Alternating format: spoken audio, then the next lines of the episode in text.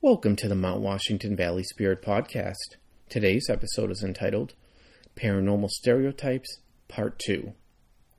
On Part 1 of Paranormal Stereotypes, we discussed some stereotypes such as ghost hunters and paranormal investigators, as well as the terms paranormal investigations and ghost hunting being used interchangeably when they are two completely different things. We discussed how to maintain a level of professionalism by not using some various bogus equipment with no scientific backing, such as the SLS camera, Ovilus, and Frank's Ghost, or also known as Spirit Box.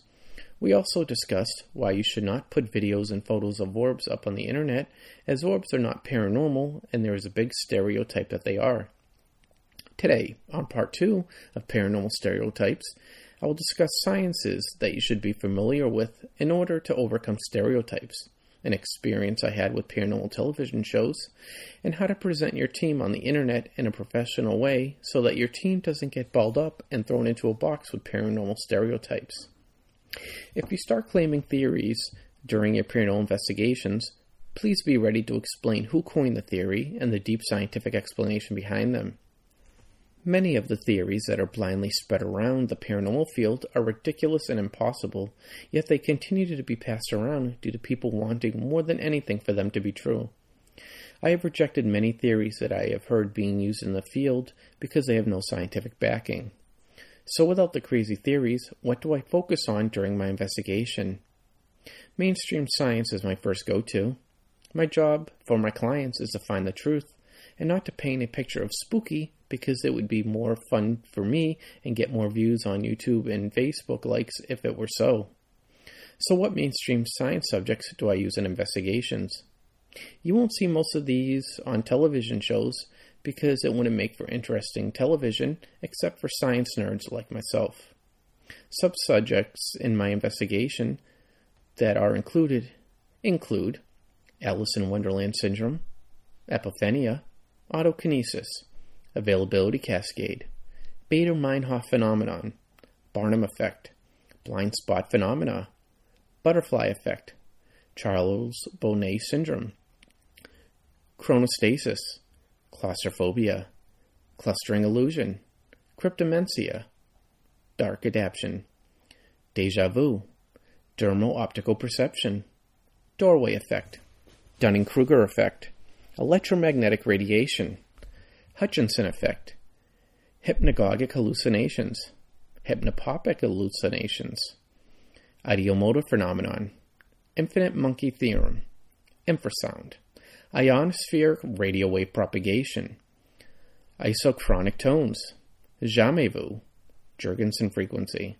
lucid dreaming, Mandela effect, matrixing, meteorology, misinformation effect, misophonia, musical ear syndrome, Neuhaus effect, observer expectancy effect, palinopsia, parasomnia, pareidolia, presque vu, peripheral drift illusion, piezoelectricity, postdiction, power of suggestion, psychometry, quantum entanglement, Schumann resonances, scopesthesia, Semmelweis reflex, Singapore theory, sleep deprivation, sleep paralysis, stone tape theory, synchronicity, synesthesia, tachypsychia, Thatcher effect, tinnitus, an ultrasound phenomenon, just to name a handful.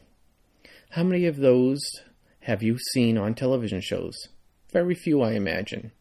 Television shows are not sources of education on how to conduct a paranormal investigation. It is imperative to deep dive research in various sciences so you don't misinterpret something as paranormal when it isn't. No, it may not be as fun as finding spooky everywhere, when in reality it isn't everywhere you go, as television would lead you to believe.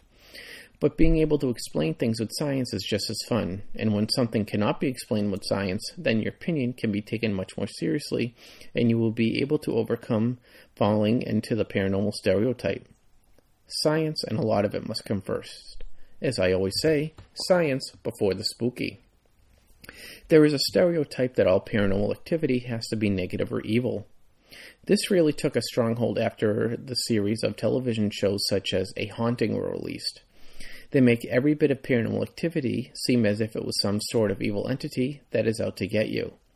You often see some shows refer to everything as a demon. Most importantly, I will say right now that a demon does not exist in paranormal science. That is a fabrication of ancient Greek Christianity, which is carried on through the years. We have ghosts, spirits, tulpas, thought forms, and poltergeists in paranormal science. A spirit may be a somewhat malevolent in rarer cases, but that doesn't make the label demon appropriate. Television shows and movies have taken the term demon and made it sound like most paranormal activity is due to a demon. That is not how it works, people. So let's get the word demon out of your vocabulary if you are using it in the paranormal investigation field. Our job is to help people, not scare them or draw attention to ourselves.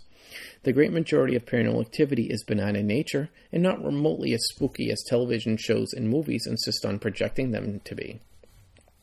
Due to having a great reputation and maintaining that reputation, there was something that happened over a decade ago when the paranormal television show craze was in its prime.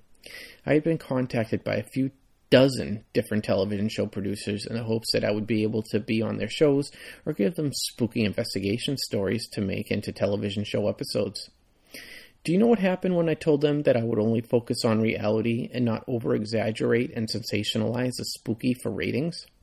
Not a single one of them were interested after that.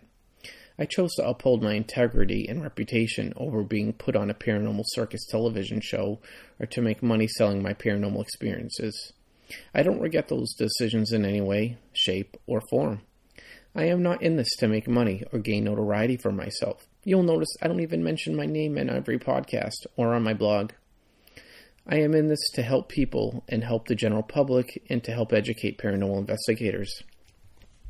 Many paranormal investigators and ghost hunters are more worried about quantity of views over quality of material in regards to video content that they put up on the internet. In my blogs and podcasts, I discuss paranormal science and don't use special effects. If I use spooky music, spooky voices, and special effects, would I gain more listeners and readers? Absolutely, I would. But I don't put out a product to get as many listeners and readers as possible. I put out an educational product that will benefit those who choose to absorb the material that I present. If you wish to be taken seriously as a paranormal investigator, I would suggest to not put spooky content out on the internet. No spooky music and videos, no spooky voices, or throwing shadows to make it seem more spooky, no over exaggerating benign occurrences, etc. I once quit working for live events put on by an extremely popular and long living paranormal television show because the event producer, which was one gentleman, wanted me to exaggerate evidence to make the event seem spookier in the hopes of drawing more people to the events. Needless to say, some of us quit, and the events didn't last long because word got out that the evidence was being fabricated and over exaggerated. People want the real experience not a show that you design in the hopes of making them believe that something is occurring just so you can make some more money. Paranormal investigations are not and should not be a fabricated haunted house experience. I would suggest focusing on reality and putting out the truth versus putting out something just to gain bigger numbers on the internets. My paranormal group website is based out of the White Mountains of New Hampshire. Do you know what images are on my website? My group logo is a very modified version of Boo from Super Mario Brothers. Yeah, big 8 bit fan right here you're, you're listening to. The header image on my website is of the snow capped White Mountains. The background of the informational material on the website is an image of the town that we are in overlooking the mountains. There was a friendly looking cartoon ghost made to look like a scientist. You will find my website as friendly, inviting, and bright, and not full of dark spookiness because some people think it is cooler to be spooky. We don't need to push the spooky and feed the stereotype if we want to be taken seriously as paranormal investigators. We are not ghost hunters. Not knocking ghost hunters. I love them. I have some friends that are ghost hunters. I've done it a little bit myself over the years. But if you're a paranormal investigator, you want to market yourself as such. Forgo the spooky. Embrace the science. How many people in the paranormal field that you know have helped push along the stereotypes that I discussed today and in the previous episode because it may seem more fun to do so or to get more views and likes on social media? There is a lot of misinformation being spread around the paranormal field, and to outsiders, much of what insiders claim is obviously bogus. It doesn't do well for our image in the field in general. Do your homework and learn a multitude of sciences, such as those I listed on the previous blog and podcast episodes, as well as what I mentioned today. There are blogs and podcasts like mine out there if you look for them. But to do so, you have to choose to follow the science and not the spooky. I have seen plenty of paranormal over the years, but I do not chase it. I chase the science. Therefore, I can say something is paranormal. I have ruled out the science first. Again, television shows are not remotely qualified to educate you on how to conduct a paranormal investigation. The vast majority of videos that you find on YouTube aren't either. You must find an extremely reputable group or investigator to work with that focuses on the science and not the spooky. Fight the stereotypes and don't add to them. Chase the science and not the spooky. The spooky is more enjoyable if you can rule out the science first. Science can be fun. Don't push it away, embrace it. Please visit us online at www.mwvspirit.com where you can find our social media sites and blog. Thank you for listening to the Mount Washington Valley Spirit Podcast, where we don't like to be normal, we like to be paranormal.